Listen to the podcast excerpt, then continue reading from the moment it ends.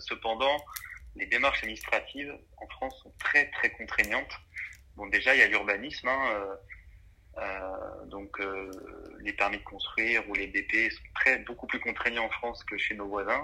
Ouais. Par exemple, si je prends l'exemple de de l'Espagne, euh, si vous voulez faire un projet euh, jusqu'à 200 mètres carrés, il n'y a pas de DP nécessaire, à part si vous êtes dans le dans le site, enfin dans le rayon d'un monument historique. Ouais.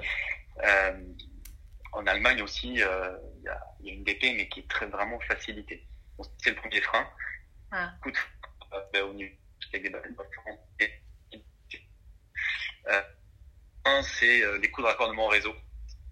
Euh, donc quand on veut faire un projet photovoltaïque, alors historique, hein, maintenant c'est un peu moins vrai, mais la, la plupart des projets historiquement, il fallait demander un, un raccordement au réseau parce qu'on revendait ouais. toute l'énergie ou une partie de l'énergie.